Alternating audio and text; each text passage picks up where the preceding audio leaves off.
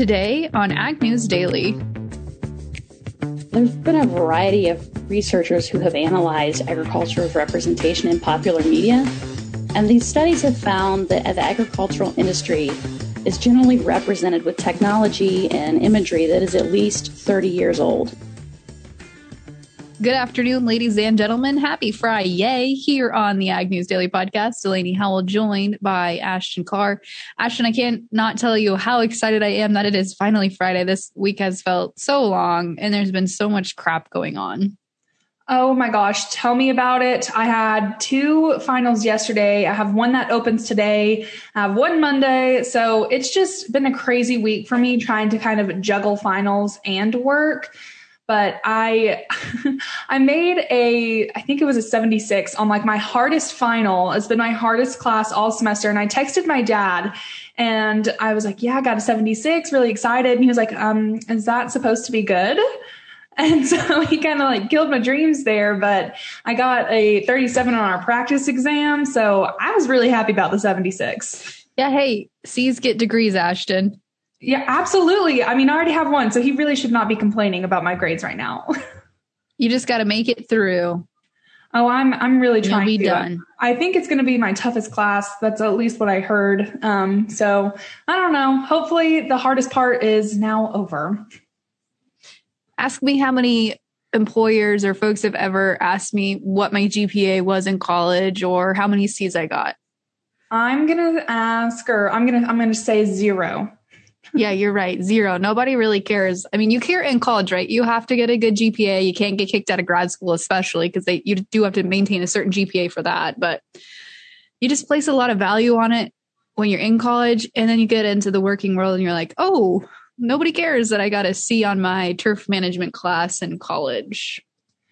Yeah, I I really have tried super hard to maintain good grades and have a social life and have a job and it's really hard to maintain. So I think I've done a good job or a good enough job at least up until this point. So we'll see how the next 3 semesters go. There you go. That's right. You just you're on you got to keep coasting through Ashton. But speaking of coasting through, here's some fun news for our Friday afternoon episode down in Brazil, there is some companies now allowing Brazilian farmers to pay for Fiat, Jeep, and Ram models using a different type of currency, Ashton, not the Brazilian real to pay for these transactions. Instead, they're going to allow farmers to use grain to pay for cars. Essentially, what it sounds like is because there are uh, so many folks holding on to grain. Farmers a little strapped for cash at this point in time. They're going to allow farmers to essentially offer up a portion of their grain or soybeans, corn or soybeans, sorry about that, to basically hold down a loan, hold down a, a purchase from uh, Fiat, Ram, and Jeep vehicles. So it sounds like a good deal to hop on that one. Well, Delaney, I don't know if you know this fun fact about me, but I actually was a part of an organization that used to give tours of the Texas Tech campus. And we have a dairy barn. I, I like the heart of our campus. It just now got renovated to where it's like a welcome center and stuff for the College of Ag. So that was pretty cool. But whenever we would go by the dairy barn, one of the things that we were kind of taught and trained to say is that back when Texas Tech first opened in 1923, that kids were allowed to bring chickens and cows to the dairy barn in exchange for tuition. So it sounds oh. like you're kind of incorporating some old practices out there. Yes, interesting. I didn't know any of those facts. So yeah, similar situation here using uh, grain commodities to pay for goods.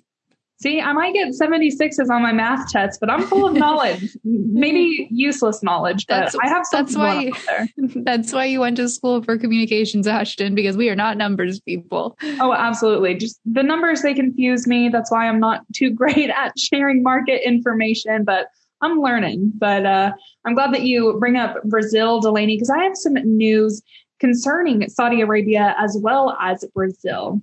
Saudi Arabia has banned imports from 11 Brazilian poultry plants without any kind of warning or explanation according to a joint statement from Brazil's agriculture and foreign ministries that was released yesterday.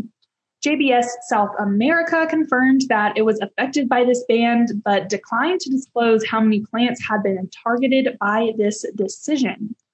The Saudi Food and Drug Authority said that imports from seven JBS plants will be suspended as of May 23rd.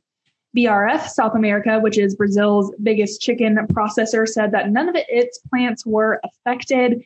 So, I, mean, I'm not sure if it's in total 11 plants were affected, but only seven of those are from JBS. I'm not sure who all else is affected of those other four plants. I think it's pretty interesting, especially because we're at least here in the US. I don't know if this is a global issue, but we're expected to do or to hit a, you know, chicken shortage. So I'm, I'm kind of questioning this. I don't know really what's going on. I don't know if it's COVID related. We haven't really heard of lately plants being affected because of COVID 19. So hopefully next week after the weekend, we can get some answers onto why Saudi Arabia really did this. Yeah, absolutely. It sounds like that could be an interesting geopolitical event to unfold here. But well, we're on the topic of uh, international trade and geopolitical events. We saw the USDA announce on Friday export sales heading to China, some 1.36 million metric tons of U.S. new crop corn heading to China for delivery in the 2021 2022 marketing year. And this comes as we are continuing to see growing concerns that the dryness in Brazil is going to stunt that second Safrinha corn crop. And uh, folks are lining up here to to suggest that China might continue racking up massive purchases here throughout this marketing year. I know right now the latest estimates are like 28 million metric tons of corn, but that may not be enough. Some folks are suggesting, especially if we don't see much of the Brazilian corn crop come online here. So certainly some support there for markets on that news today. But while we're talking about exports, we saw US beef and pork exports hit the highest monthly values ever recorded in March, according to the US Meat Export Federation. A lot of that comes from like you're mentioning with the chicken or poultry industry, Ashton, COVID 19 supply chain issues, we're just seeing folks eat a lot more product. They're purchasing it, they're sacking it away for a later date. And we're seeing other countries do that as well as China's continuing to purchase a lot of not only pork, but US beef. Uh, US beef accounted for about 3.4% of China's first quarter imports for this year, and U.S. pork exports were a new value and volume record for March, with a lot of those going to China. So it's definitely been supportive to see this demand driven market that we're that we continue to be in and continue to see other countries worldwide buying US ag products. Delaney, still speaking on, you know, what's going on in the poultry industry right now, since you talked a little bit about that, I I'm not nervous or scared per se, but I'm I guess a little bit anxious about it and what the future really holds. One of my friends down in Louisiana, she lives in the suburbs of New Orleans. She had a grocery pickup and they limited the amount of chicken that she mm. actually bought. So I feel like we're having a little case of deja vu because around this time last year, we were being limited to the amount of products that we could buy in stores. So definitely interesting. Yeah, that is interesting. Hmm. All right, we might have to dig a little deeper into that one because I didn't know there were anyone. Uh, didn't know there was any folks limiting protein consumption or protein purchases, I should say. I want to say it might be just an anticipation that something or that it's going to get pretty bad. But honestly, I mean, I haven't bought any chicken from the store recently, but I didn't know that it was this big of a deal. Yeah, I, didn't. I didn't either.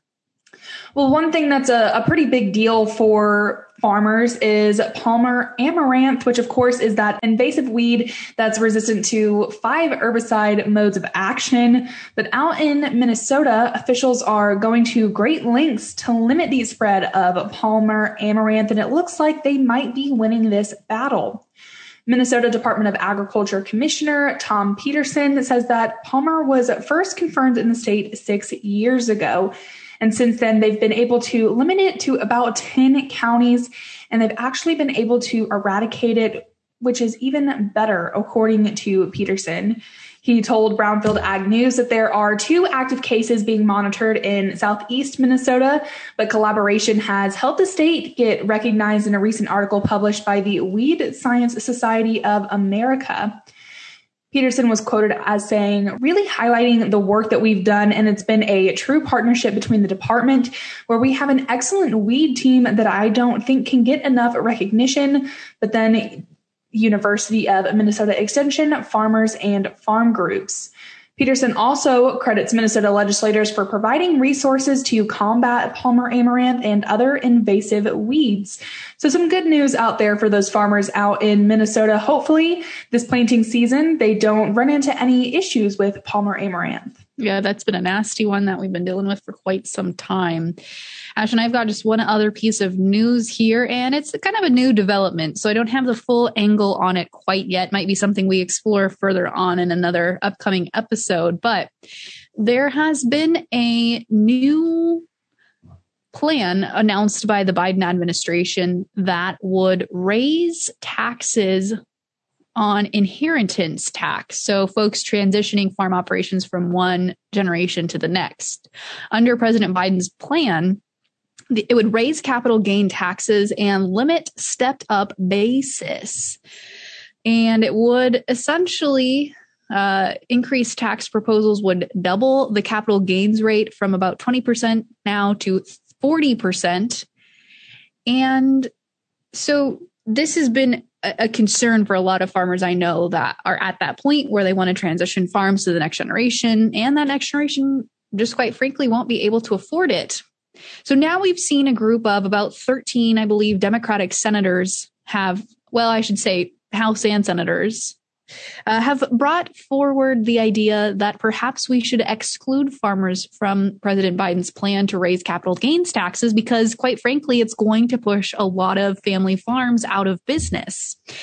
And 13 lawmakers wrote in a letter on Thursday that this this needs to basically be put aside for US farmers because this will hurt small family farmers some of which have had this farm in the family for generations. And so they're strongly urging the administration to provide full exemptions for these family farms and small businesses that are critical to our communities. So I'm hoping we do see the Biden administration take this into consideration because, yeah, I don't know how they expect folks, uh, in rural America to be able to afford those really steep capital gains taxes, especially when you're considering farmland right now is on a surge. And, you know, I've seen acres around here sell for as much as $10,000 an acre. So there's just no way that young folks are going to be able to afford this. Well, Delaney, I am all out of news for today. If you're ready to hop into the markets. I certainly am, Ash, and I certainly am. We had some green on the screen today in the markets. I thought maybe we'd have a dull day this morning because we opened up uh, pretty neutral to steady, and we had some excitement to end the day here. July corn up 12 and a quarter to end at 731. The Dees up 10 and a quarter to end at 635 and three quarters. In soybeans today, the July contract up 20 and a quarter cent to close at 1589 and three quarters. The November up 23 and three quarters that sickle is at 1432 and three quarters. In the wheat pits today, Chicago contract July month up 10 cents to close at 763 and a quarter. The Dees up 9 cents to close at 77 766 and a half. And in the protein markets today, we had a little mixed trade as the June live cattle contract up 55 cents to close at 116.02 and a half. The August up 37 and a half to close at 118.85. In feeder cattle, mostly strength is the August contract up 87 and a half cents close at 144.27 and a half. The September up 50 cents close at 146.05. And in lean hogs, weakness today with the July, excuse me, with the June contract cutting back a dollar sixty-two and a half to end the day out at 112.85. July shedding a dollar 10 to close at 113.55 and wrapping things out here with our class 3 dairy milk futures lower today as the June contract shed 6 cents to end at 1895. July ending the day out at 1919 down a nickel. Ashton, without further ado, let's kick it over to our conversation for today's AgGrad 30 Under 30 segment with Dr. Brooke Beam.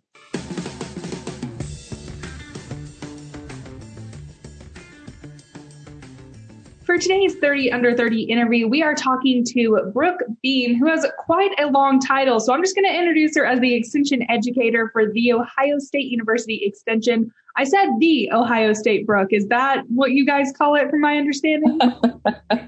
that is the, the correct name, yes. well, Brooke, thank you so much for coming and talking to us today. But before we get started talking about your background and all of that great stuff, why don't you tell us a little bit more about your title and what exactly you do? Sure. So I am the extension educator for agriculture, natural resources, and community development in Highland County, Ohio. So in that role, I conduct a lot of adult education courses for Highland County farmers and um, also our community members to get them more acquainted with the different industries in Highland County. And then when I'm not doing that, uh, I also farm with my family and we raise about 1,200 acres of grain crops in Clinton County, which is an adjacent county to Highland County here in Ohio. And Brooke, we should add your act, your title is actually Dr. Brooke Beam, and you're part of this year's 30 under 30 cohort, meaning you are under 30 and you are doctor already. But talk to us a little bit more about your background and how you got into extension work and into the doctorate route so early on in life. So I attended the Ohio State University with a focus in agricultural communications. Um, I'm the seventh generation of my family to be an Ohio farmer, and I knew that I wanted to stay in the agricultural industry and um, just really had an interest in how things were communicated and how things are represented. And um, what really got me interested in the direction that I chose and why I continued my studies and to uh, obtain my doctorate was I was able to work on a film set in southwestern Ohio and as an internship and also at one of the local news stations. And um, it wasn't the rosy picture of agriculture that I was used to seeing when I was working with those folks. Uh, they didn't have agricultural backgrounds. They really were unfamiliar with what a modern farm looked like. And um, so I was disappointed in how they were framing agriculture and really wanted to see how media in general was framing agriculture to uh, the rest of the United States. As so few of the population here in the United States are directly involved in agriculture, I think it's very important to understand how mainstream and uh, popular media, um, particularly popular entertainment, how they influence our uh, opinions and perceptions of agriculture. And so, what I studied in my master's and my doctorate uh, were the representation of the agricultural industry in entertainment media and in particular documentary films. So um, one of my professors said I, I, made a short documentary film that I used in my dissertation and um, basically was the process of growing corn on my family's farm over the course of a year. And you know, she said that really was powerful and how we as agricultural communicators and farmers can communicate our messages is because we have access to the two farms, to other farms. We have a good network, a good community that we can work with. And I think that's something that's really important that's been helpful for my studies and then also for working as an extension educator, being able to communicate and connect with individuals who are like minded in our industry. Um, so I graduated with my doctorate in 2017. And um, I started in the spring of 2018 at the Highland County Extension Office. And so I teach a variety of courses for farmers, whether that's pesticide and fertilizer recertification or beef quality assurance. Um, there's a variety of things that I teach there. Um, one of the highlights that we've had is the Germinate International Film Festival, which um, that's something else that kind of came from my studies. And there aren't a lot of film festivals in the world that highlight agricultural content. And I thought that was important for us to have an outlet to do that so that way we have a, a venue to share these kinds of messages. Um, Can we talk a little bit more about that too? I'm interested to learn what you do or who you target this Germinate International Film Festival for. Tell us a little bit more about that. Sure. So we held the first film festival in August of 2019, and we were hoping to do that as an annual event, but COVID has that on hold at the moment. So it might be next year before we have the next film festival. But we had over 70 films that were from submitted around the world. We had films, virtual reality experiences, and photography. And um, so it's um, filmmakers have a variety of content. We had things that were highlighting rural communities in Nepal to filmmakers in Kansas or Ohio. Um, everything from the pollinators to a local fifth grader who was highlighting his steer project at the county fair. Um, so I offered some filmmaking courses, and uh, we had a lot of youth participants who came to those. And really, it's just getting people more comfortable with sharing their message. And um, also, I think it was an eye opening experience for a lot of our producers who attended the film festival because they were able to see agriculture through other people's perspective and in other parts of the world. So there's a lot of a very wide variety of content that's shared in film festivals, but they offer a lot of opportunity to get to learn things and to expose yourself to new concepts that you might not be able to see unless you traveled extensively.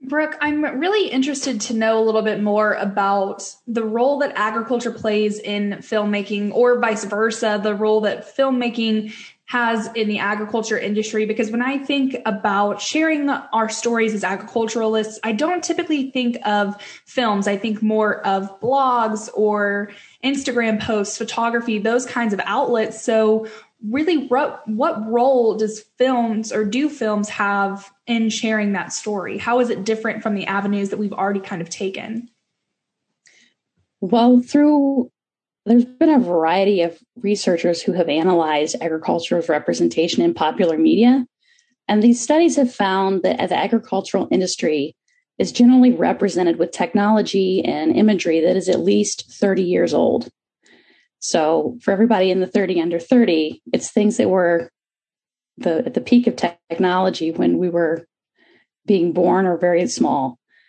Um, and technology has come a long way in agriculture in the past 30 years. Um, certainly didn't have the precision agriculture technologies and the drone options that we use today. So when a consumer sees that, they aren't they're not seeing the way the agricultural industry is now. Um, so it's important that as agricultural communicators and as farmers that we're promoting images that are representative of how the agricultural industry works now because things are different um, we also find that agriculture in popular media is used for entertainment or comedy they're not usually serious or um, portrayed in a, a positive light let's put it that way um, so there's there's a variety of things that agriculture is used for. It's mostly a comedic crutch, is what I would call it. Um, but there's also a lot of agricultural products They're in product placement in films. Um, so John Deere has the most uh, pieces of equipment in films, but they do appear rather frequently in a variety of films and once you start to look for those things you'll start you'll be watching a film and then you'll pick them out um, but really documentary films are one of the places that millennials in general they find as a trustworthy source to learn about the agricultural industry and their food sources and if you look at a lot of documentary films like um, food inc or corn utopia things like that, they don't frame agriculture usually in the most positive light. And if you look at the background of those filmmakers, most of them don't have an agricultural background. Um, so I think it's very important that if there are people who are interested in making films, that um, particularly those who have an ag background, I think there is a niche for them to make films because um, there is a need for folks to make them who have some background and some knowledge about what's going on in the agricultural industry. Yeah, that's fascinating. And I think that that's echoed too when you look at folks who are quote unquote social media or you know youtube influencers within the ag space. I think of like the millennial farmer or cole the Cornstar.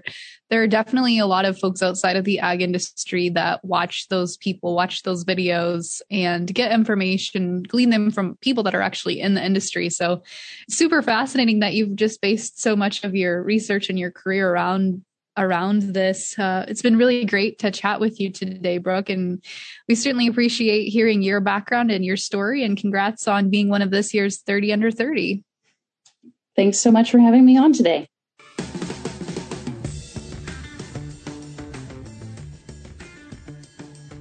Thanks again there to Dr. Brooke Beam for coming on and talking to us. I think that the role that filmmaking has in sharing the story of agriculture is certainly one that I at least don't think about a whole lot, but definitely one that is very interesting. And I hope that it becomes more popular. Yeah, absolutely. I don't know if I could put together a documentary. I don't really have any ideas, but uh, I think it'd be cool too. That's for sure. And I'm glad that she's pushing that forward. So agriculture gets to tell their own stories opposed to having others do it for them. But speaking of stories, we tell many great stories and talk about many great news stories here on the Ag News Daily podcast. So folks, check out any of our past episodes you might have missed. Find it at agnewsdaily.com or on social media at agnewsdaily. Ashton, with that, should we let the people go? Let's let them go.